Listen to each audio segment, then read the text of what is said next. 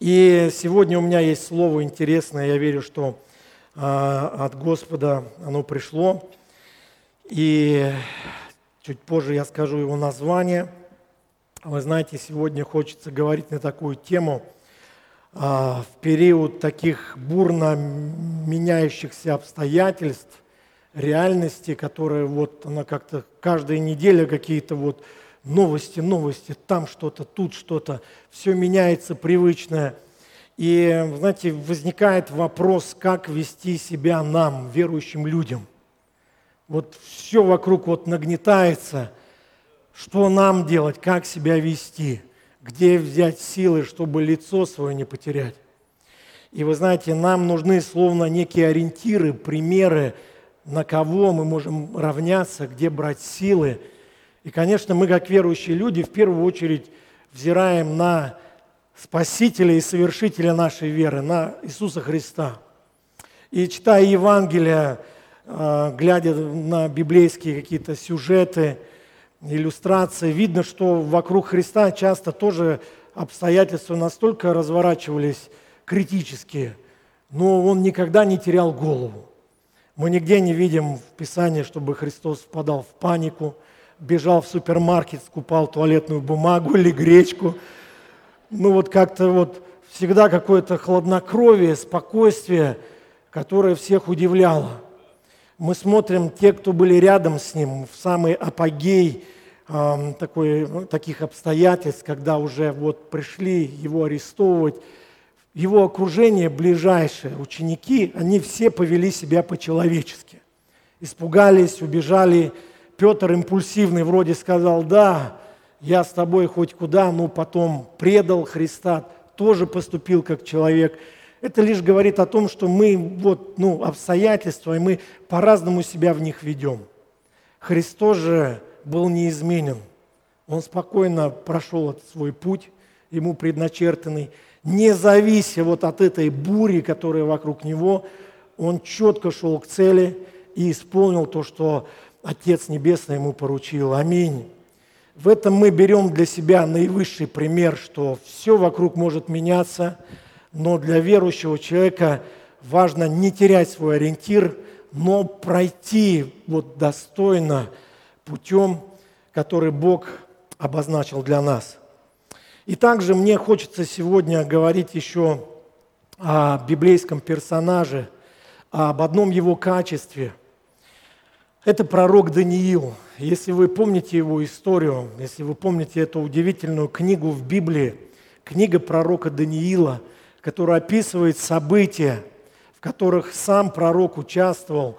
И в его истории мы тоже можем увидеть, насколько нестабильна была обстановка вокруг него.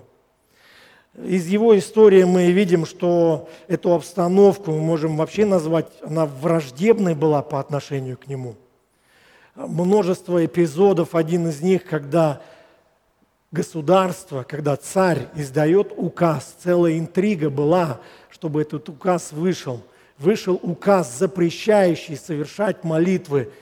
Говоря современным языком, такая, такой регламент пришел, как вообще себя вести верующему человеку, кому поклоняться, кому не поклоняться. Очень непростая, враждебная ситуация для Даниила, но мы видим, что он был непреклонен. Он знал, как стоит поступать верующему, и он шел намеченным курсом.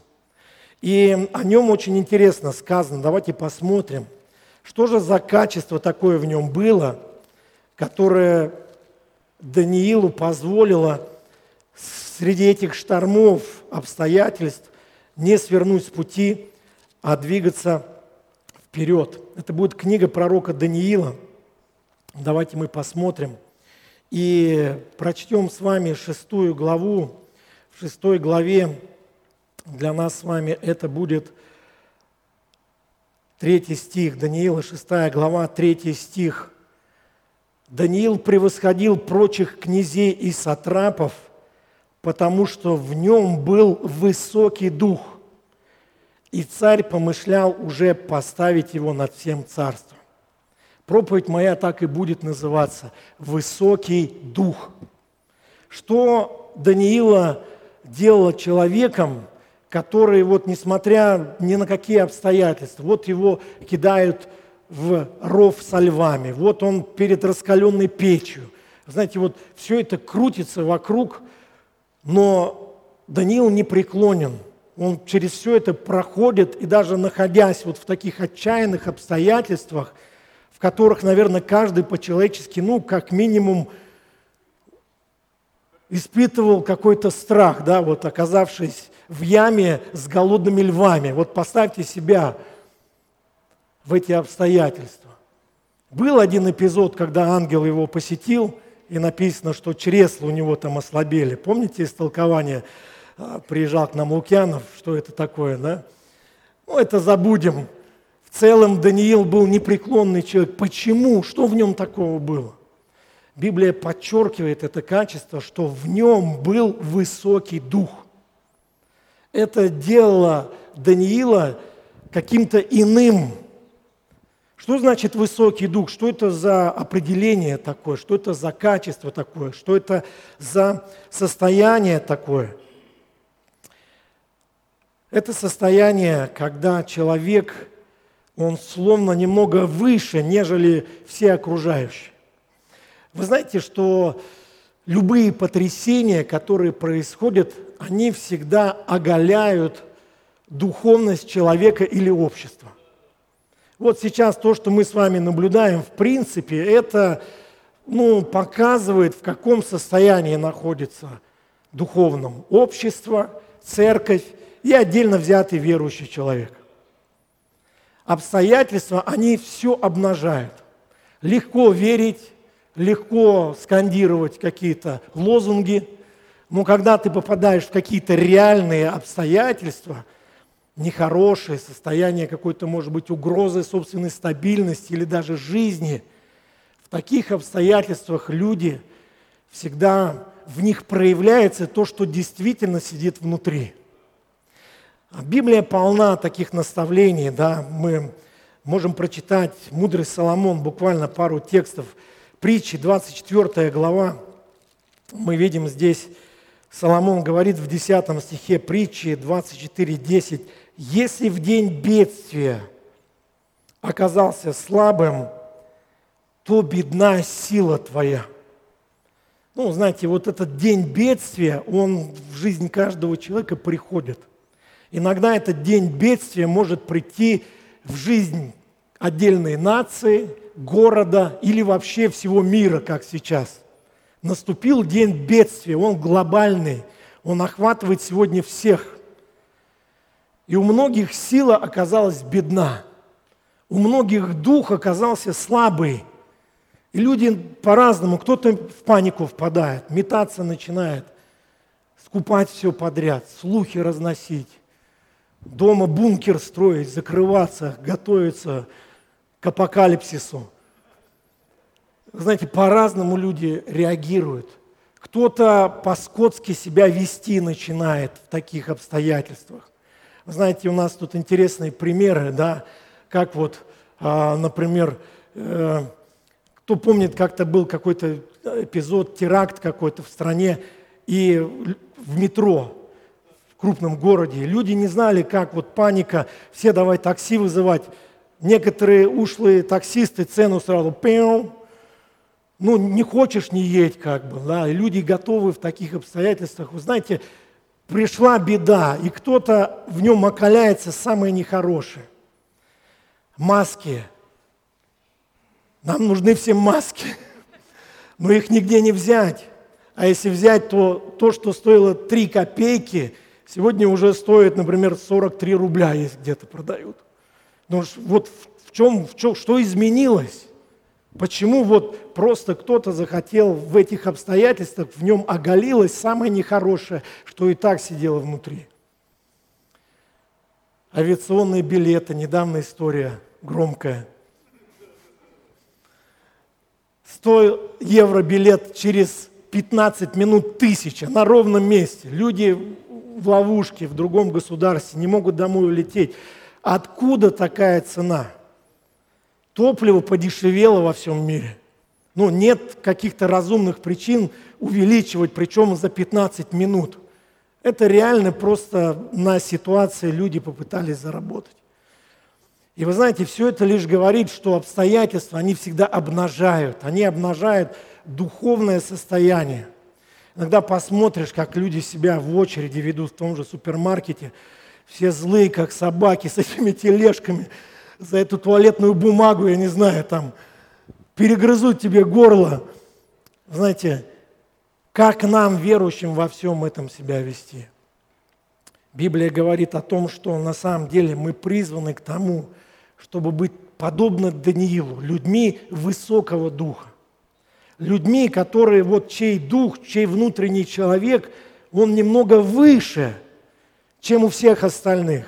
Выше вот этой паники, выше каких-то обстоятельств, выше страхов, выше духа мамоны и наживы. Что несмотря на вот обстоятельства, верующий человек призван не терять голову. Аминь. Еще в притчах мы читаем восемнадцатая глава, пятнадцатый стих, четырнадцатый стих, притчи восемнадцать, четырнадцать. «Дух человека переносит его немощи, а пораженный дух, кто может подкрепить его?»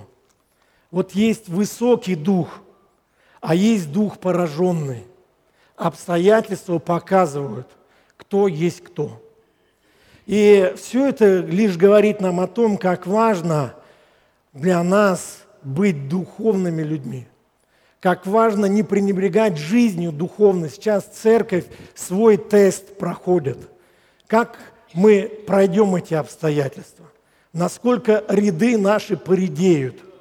Насколько церковная казна опустошится из-за этих обстоятельств? Вот это будет настоящая проверка сейчас, друзья. Что если завтра вот у нас полный запрет, мы уходим на онлайн какую-то трансляцию? Представьте, это только человек высокого духа и высокой самоорганизации. Может в воскресенье добровольно сам в определенное время сесть, собрать семью или с кем-то, послушать слово, сделать там пожертвование онлайн там, или как. Ну вот кого-то просто, а нет собрания, расслаблен по полной программе. Обстоятельства сейчас тестируют нас. Каково наше духовное состояние? Какой дух сегодня внутри нас? Пораженный, слабый или, подобно Даниилу, высокий? И, коль уж мы тут про деньги говорили, вы знаете, есть еще а, один интересный пример высокого духа. Мне эта история, когда готовилась, она сразу мне всплыла в памяти. Еще один интересный библейский эпизод. Это эпизод а, библейского патриарха по имени Авраам. И Авраам удивительная личность, его история удивительна. И если мы посмотрим тринадцатую главу книги «Бытие», мы увидим ситуацию, когда был момент его прощание с его племянником, который в свое время рискнул вместе с ним. Авраам вышел из Ура Халдейского, пошел незнамо куда, и племянник Лот пошел вместе с ним. Вы знаете, Лот тоже был не робкого десятка на самом деле. Пойти с дядей, поверив в его какую-то авантюру вообще, но он пошел с ним. И ситуация сложилась следующим образом, там всякие обстоятельства. Вот пришли времена изобилия. Вот давайте тринадцатая глава, второй стих. «И был Авраам очень богат скотом и серебром и золотом». Вот контекст ситуации. Представьте, да? Авраам, выйдя, там что-то было у него, но Бог его благословил, пока вот он шел, разные ситуации. И он стал не просто богатым, а очень богатым. Вы знаете, когда нечто такое в жизнь человека приходит, это тоже всегда тест. Когда деньги приходят в жизнь человека, бывают даже не самые большие, кому-то и триста рублей хватает. Я такое видел.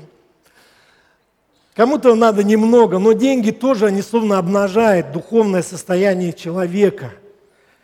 Сколько у нас историй, когда человек был ни флага, ни родины, тут как-то Бог дал ему хоть какое-то вот пространство, как наш президент говорит, жирок появится у страны. Вот у кого-то жирок появился, нагулял жирок человек, и уже грудь колесом, уже как бы тут как бы не подступиться, уже он в собрании через раз, как бы уже и Бог как-то для него на второй план. Вот историй таких масса. Многие из них с трагическим концом, потому что как бы вот пойдя этим путем, он такой скользкий, и где-то человек потом куда-то вот его уносит, и он как та старуха опять смотрит, опять он у корыта разбитого, с чего начинал туда и вернулся обратно. И вот у Авраама Бог дал, представьте, изобилие, не просто богатство, а он был очень богат, очень богат. И настал вопрос, да, Лот вместе с ним тоже давай процветать, вот у них стада эти, они уже не могут территорию поделить. И наступил момент их расставания. И вы знаете, так, как ведет себя Авраам, это так ведет себя человек высокого духа. В этой же главе, в восьмом стихе, мы видим, что сам Авраам делает это предложение. Хотя, будучи главой, будучи вообще лидером, старшим, тот, кто вообще мог просто Лота вот так вот выгнать, тут еще какие-то его пастухи с моими тут что-то начинают. Ты забыл, откуда ты вообще произошел?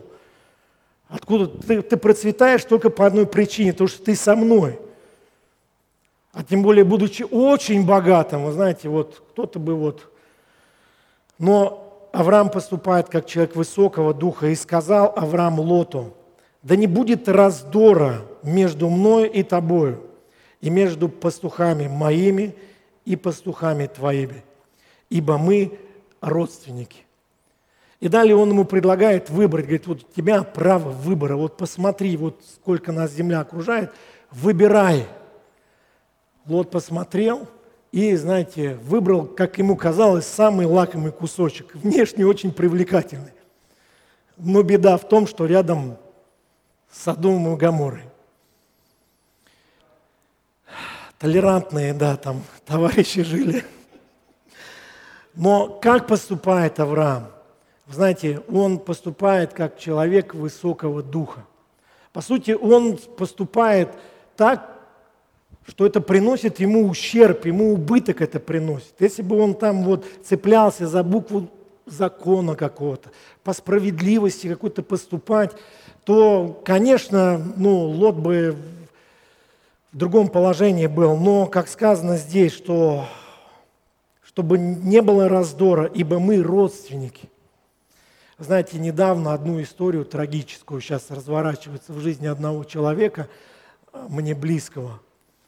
Там идет раздел наследства. Кто-нибудь делил наследство с родственниками?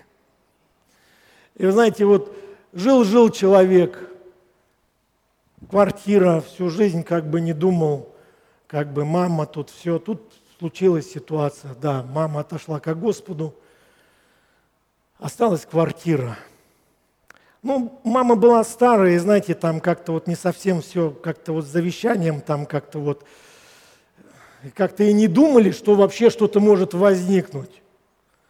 Но когда вопрос стал с наследием, вдруг появляются родственники, которых не было как-то вот. И тут они появляются, и начинают претендовать, и начинается раздор, и начинается ситуация, о которых даже говорить как-то вот люди, у которых были нормальные отношения, вдруг они врагами становятся. Что поменялось? Деньги появились между ними. Что-то нужно разделить было. И вот сейчас эта ситуация, она тоже для этого уважаемого человека, это тест, как, как пройти. Она для всех тест и родственников.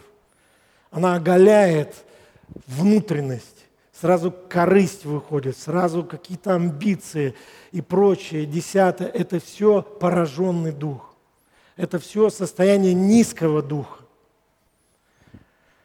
Человек высокого духа в подобных ситуациях как поступает? Пусть не будет раздора, вот поступай, как знаешь, на твоей совести пусть будет. И вы знаете, сколько обстоятельств еще будет вокруг нас. Как повернется нынешняя ситуация, мы с вами не знаем. Все может усугубиться, могут еще более ограничения вести. Завтра запретят нам вообще из дома выходить, как это в соседней Европе. Что это оголит внутри нас? Какой дух внутри в этот момент будет царствовать? Высокий дух, которого обстоятельства не имеют значения. Человек как был человеком чести, как был человеком верующим, так им и остается в любых обстоятельствах. Или мы начнем сдавать позиции и вести себя неподобающим образом. Аминь. Кто понимает, о чем идет речь? Итак, мы, люди, призванные быть людьми высокого духа. Это наше призвание. И возникает вопрос, а как вообще быть этим человеком, где взять, откуда он берется, этот высокий дух? Есть ли наша часть, или Бог все это нам дает? Вы знаете, есть интересный момент. Во-первых, мы в Новом Завете находим один очень сильный текст, который в контексте наших обстоятельств имеет очень важное значение. второе Тимофею, первая глава. Седьмой стих, возможно, мы его даже провозгласим в свою жизнь. второе Тимофею, первая глава, седьмой стих. Тимофей тоже был в своих обстоятельствах. Молодой, неопытный. Павел тут вверяет ему такую ответственность. И он слово ему дает, как ободрение, чтобы он не пасовал перед обстоятельствами, чтобы он не трусил, чтобы он вспомнил о своем даре, призвании, которое в нем было. И подкрепляет это слово Павел следующим: «Ибо дал нам Бог духа не боязни, но силы, любви и целомудрия». Аминь. Целомудрие в другом переводе – самообладание. Вот это то, как раз, что есть характеристики вот этого высокого духа. И мы видим здесь, что Бог дал нам этот дух. Каждому рожденному свыше, каждому, кто верует в Христа, кто Духом Святым крещен, он имеет это наследие в Боге. Давайте вместе это слово провозгласим просто в свою жизнь, да, и скажем в свой адрес. «Ибо дал мне Бог, Ибо дал мне Бог духа не боязни, духа не боязни, но силы, но силы и любви, и любви, и целомудрия». Аминь. Есть то, что Бог производит в нас. Есть то, что только Бог может сделать из трусливых апостолов, в которых дух еще никакой был. Они все по-человечески разбежались. Но пережив нечто удивительное в своей жизни, приняв от Бога дух силы, любви и целомудрия, они стали совершенно иными. Я верю, что это наше с вами призвание. И что мы действительно вот в этом во всем водовороте событий реально можем быть другими людьми. Пусть все вокруг сходят с ума, а мы будем спокойны, как удав. Хладнокровные, целомудренные, самообладающие. Вот все там умираем, с голоду умрем, паника. А мы спокойно ходим на воскресное богослужение, как ни в чем не бывало.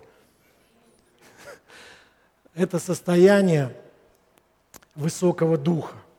Но все-таки во всем этом всегда есть наша часть. Я верю, что во взаимоотношениях с Богом всегда есть такой момент синергии, момент, который только Бог может сделать. Но это не исключает некой ответственности самого человека. Нельзя все свалить на него. О, что-то дух у меня невысокий, не дал Бог, ну что, нежели хорошо, нечего и начинать. Ну, знаете, можно так, рассуждая, все свалить на Господа Бога и сказать, вот, вот, вот как-то не дал, что делать. На самом деле везде есть какая-то наша часть. Если мы вновь посмотрим на Даниила, вы знаете, есть в первой главе книги Даниил, Очень важный момент. Даниил, первая глава. Момент, когда удивительным Божьим промыслом Господь этих юношей вводит вообще в самый высший эшелон власти государственной. Перед лицом царя они оказываются.